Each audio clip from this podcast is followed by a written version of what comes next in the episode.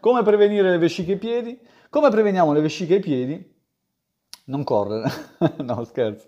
Allora, ci sono eh, tantissimi ehm, accessori, chiamiamoli così, eh, medici, tecnici, eh, che ehm, ci possono aiutare in caso di, fe- di, vesciche, specialmente nei punti di maggior frizione, come il tendine d'Achille.